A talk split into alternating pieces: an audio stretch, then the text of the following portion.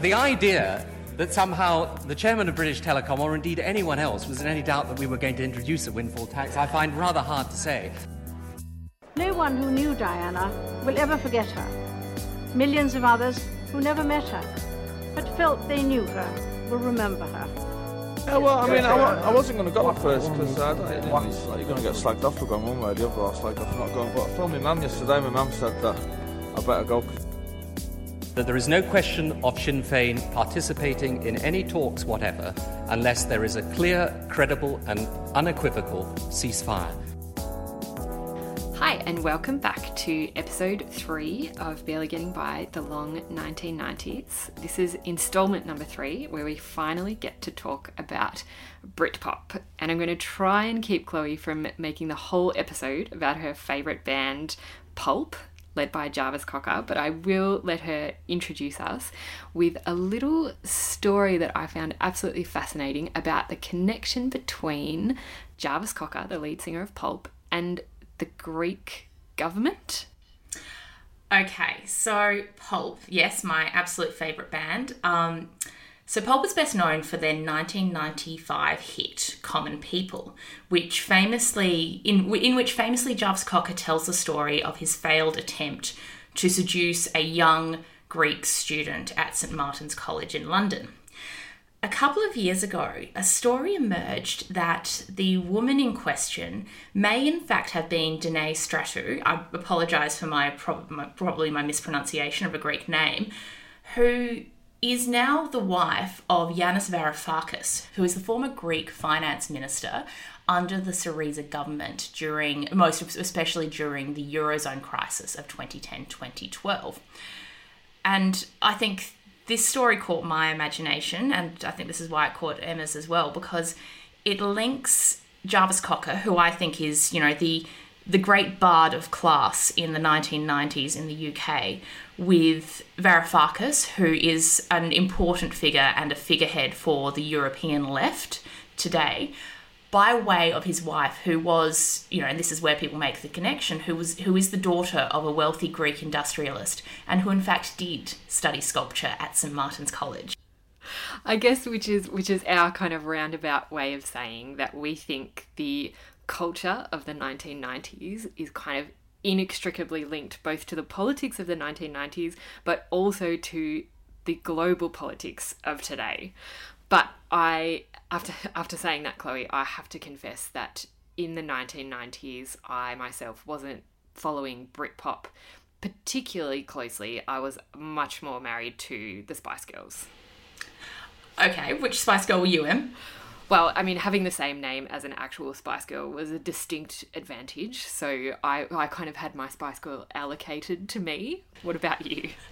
I think if I had to be one, then I was sporty. But I, I actually wasn't a huge fan of the Spice Girls in the '90s. Which, I mean, it yeah, my, my music taste doesn't make sense until you understand that I have two, two older brothers who are much cooler than me. So they kind of imprinted their taste in music in music on me as a child. Although I've got to say, I came to Pulp on my own. Yeah, and Pulp is, is pretty different to the Spice Girls. Yeah, the Spice Girls were, of course, one of the first great manufactured pop bands who set out a blueprint for what pop music would look like for, I guess, really the next 20 years or so. I think they were quite they you know they're quite culturally significant because they were also you know the first real explicit attempt to form a band around individual personalities. Um, also i think that they were quite significant figures in the history of contemporary feminism although perhaps i don't know that they were a very positive influence in that regard. It's funny, isn't it? Because at the time they, they certainly uh, felt like one, you know, at least to a kind of nine or ten year old girl and they certainly framed themselves that way. But we've we've since done a bit of rethinking about a girl power.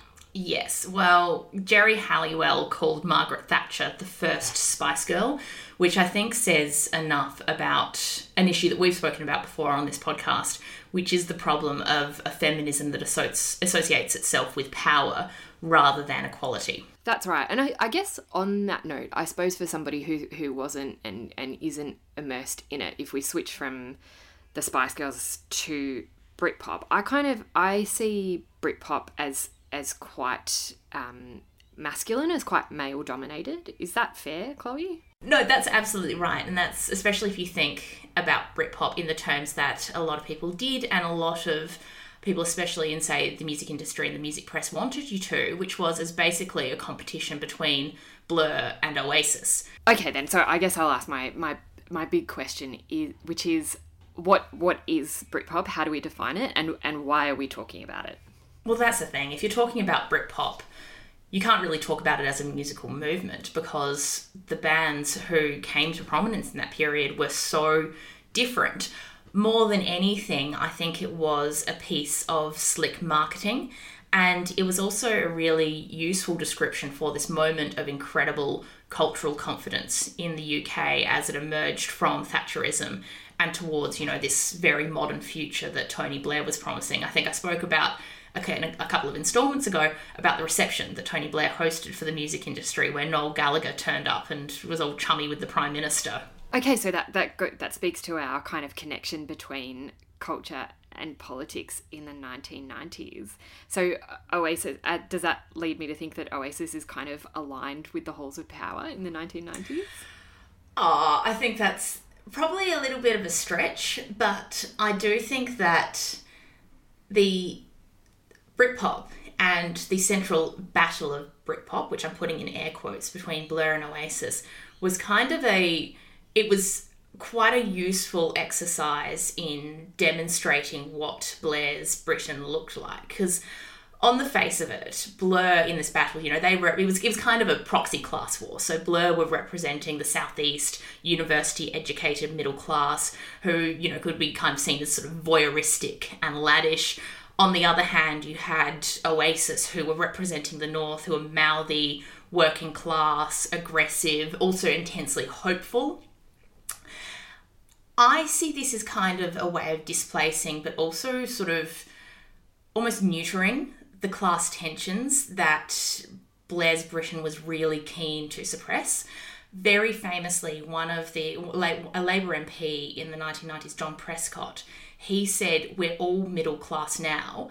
And Britpop, and especially this battle of Britpop between Blur and Oasis, was a way of saying at one level that that class still exists, class is still a significant force in British life, but also it also kind of reduced class to stereotypes, which I don't in, in which I don't think is a very useful way of understanding the UK. Yeah, okay, because it's kind of as you say, it's reducing class and, and deeply nuanced politics to a kind of stereotype. And you obviously think there is a, a better way of understanding the UK at this time. Yes, people will often ask who won the Battle of Britpop. Was it Blur or Oasis?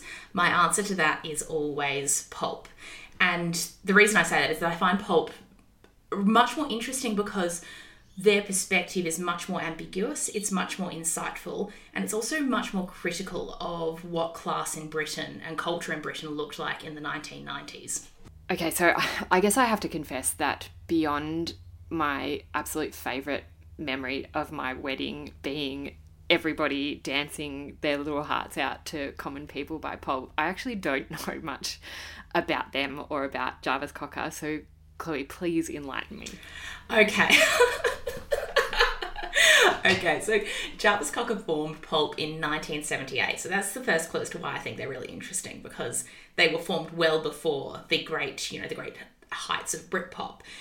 And during the 1980s, they were a spectacularly unsuccessful band. But by 1992, 1994, they started to get some traction with their album His and Hers. And then, of course, they released Common People in 1995, which absolutely exploded. I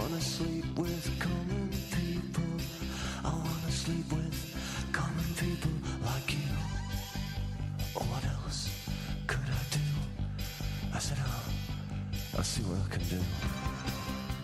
So, I said before that Common People tells the story of Jarvis Cocker's attempts to seduce the rich, uh, the rich Greek daughter of an industrialist while they're studying together at St Martin's College, which I have to confess is kind of, kind of under underplays the anger of this song. So, it's you know you know it emma as a great party tune but if you listen to it carefully when you're not drunk at 2 a.m at your at your wedding then you'll find that it is an incredibly angry song and it's a song that is incredibly angry at you know this sort of at class you know this this phenomenon of class tourism and the really reductive ways that people are starting to look at class in you know what were on the face of it the affluent 1990s another reason why i think it's interesting is because it reminds us that while of course this song is very famously set in an, an august institution of the london art world. Britain is not london. Jarvis cocker you know he always speaks and sings with this you know this very thick sheffield accent. Britain and nor is nor is britain necessarily the north. Britain is also its regions. It's a much more complicated place than you know the highly affluent, financialized London of the 1990s that we're more we're familiar from familiar with from say you know the movies of Richard Curtis. Okay, so pulp is kind of I guess pushing back against this image of a kind of wealthy, cultured London being the totality of Britain. Yeah, absolutely, and also it's as a band, and Jarvis in particular, quite suspicious of the decadence of the 1990s and the promise of Blairism. So, after Common People, which was a massive hit, they pop kind of went into a bit of a retreat. And in 1998, they released their album This Is Hardcore, which I I love, but which wasn't which was received with some befuddlement by critics and by the public because it was an incredibly dark album. And unfortunately, for some for, for one reason or another, I suspect because it was too dark, they took a track. They were they didn't include one track on the album, which I think tells us a lot about Blair's Britain, which was called Cocaine Socialism.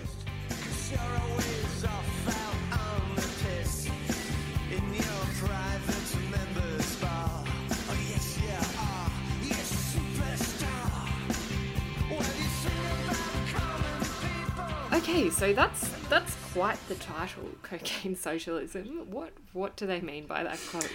Well, so this song it tells again it tells a story. Jarvis Cocker is a great storyteller in modern pop music, and it's about kind of a Jarvis surrogate figure who gets invited to to hobnob with the uh, the elites of the government. So you don't need to you don't you don't don't need to be a cultural studies PhD to read into that. That he's talking about the Blair government. So what it was, it was really damning Blairism and the cheapness of the promises that it had made to people, and particularly working class people like Jarvis Cocker. This was also quite prescient. In 2006, Jarvis released a solo single, which was very delicately titled Running the World. And in 2006, when you know Tony Blair was still in power, it kind of it almost sank without a trace. But it's a song that has been kind of revived over the last over the last few months, especially in the wake of the Labor Party's electoral loss in December in December 2019. It's also a song that kind of accompanied me in the first few weeks of lockdown as kind of a perverse bit of comfort. And we won't play it because the lyric is extremely explicit, except to say that it is absolutely damning of capitalism and of the venality of political elites who, you know, a lot of people would say have really left us all behind over the last 30 years. And that's something that started with Blairism. Okay, so I, I mean, I guess I can kind of see why uh, those songs don't go down particularly well because when they're released, there's not, I guess, there's not the appetite for that kind of analysis. So I guess I'm wondering then, you know, what does Pulp's kind of varied success, their their enormous popularity, followed by kind of falling into obscurity for a while. What does that tell us then about Britpop and, and culture at this time? I think it actually tells us a few things that are that sort of outlast the 1990s that are still really relevant today. The first of which is that great critical culture doesn't always sell, which then raises the question of how how that is to be supported and how that is to flourish and retain its integrity. So I said before that Pulp were, you know, they were formed in 1978 and they were for a good decade an incredibly unsuccessful band. And I would argue that they were in that sense they you know because they were formed in 1978 they were kind of the last great working class band in, the, in in Britain in the sense that they were one of the last bands that was able to survive on what was, compared to now, a relatively generous provision from social welfare. So they were they were a band that could survive on the dole, and they could use the dole and you know and like and a low wage as kind of a basic payment that would enable unsuccessful artists to experiment and fail over the course of a whole decade, and in that way become much more interesting when they did come to succeed. There's this statistic that gets that gets thrown around in British music circles all the time about the gross proportion of bands who in the UK who um, whose members went to public schools. Public schools in the UK being the equivalent of our private schools in Australia, which So unnecessarily confusing. I know. I know, just abolish them. But you know, but but the arts is becoming the, is, the arts is very much becoming the province of the wealthy and the entitled and people who do have a safety net in place. And I think that that's not necessarily they're not necessarily the conditions in which interesting art and critical culture will thrive. And that's absolutely an issue that's relevant to the present and is relevant here in Australia, where we are seeing a lot of artists really struggling because they have been, some would argue deliberately, excluded from, from schemes like JobKeeper. Okay, Chloe. So as as we wrap up this this episode three on the United Kingdom, it's clear to me that you think that Jarvis Cocker and Pulp are, are some of the good guys of, of the UK in the 1990s. Who, who have survived today? Absolutely, yes, I, I agree with that. Jarvis Cocker is now hosting a domestic disco on Saturday nights on Instagram, which I'm really sad to miss because it happens at like 6 a.m. here, so which is not disco time for me, it's dog walking time. it's definitely not disco time. Okay, so Jarvis has survived the 1990s. We we said earlier in the opening that that Fran Drescher, aka the nanny, has not survived. She's degenerated into 5G conspiracy. Who, who else are the bad guys out of this? Um, I, I think we've got to say that Tony Blair has not has not done his reputation any wonders, especially in his recent interventions in Labor Party politics, which I think only show his total lack of understanding of how politics works today. Um, another one I'd add while we're talking about music, because we didn't get there in this episode, is Gary Barlow from Take That. Of course, take that. We, we missed take that. I'm not too sad about that. I have to say. No, Gary Barlow, who is now a notorious tax evader. yeah, which again kind of puts paid to that kind of Blairite assumption that um, people will pay their taxes and then we can have capitalism with a heart, which I think, you know, the situation we find ourselves in today suggests was kind of a naive dream. So, on that characteristically optimistic note, uh, we might leave it there for episode three. We hope you'll join us next week when we delve into some pretty heavy issues that we've foreshadowed, I think, in this episode, which is essentially war. It's about military interventionism across the world in the 1990s. So we hope you'll join us then. Barely Getting By is supported and produced by RMIT University. Original music by Stuart Cullen.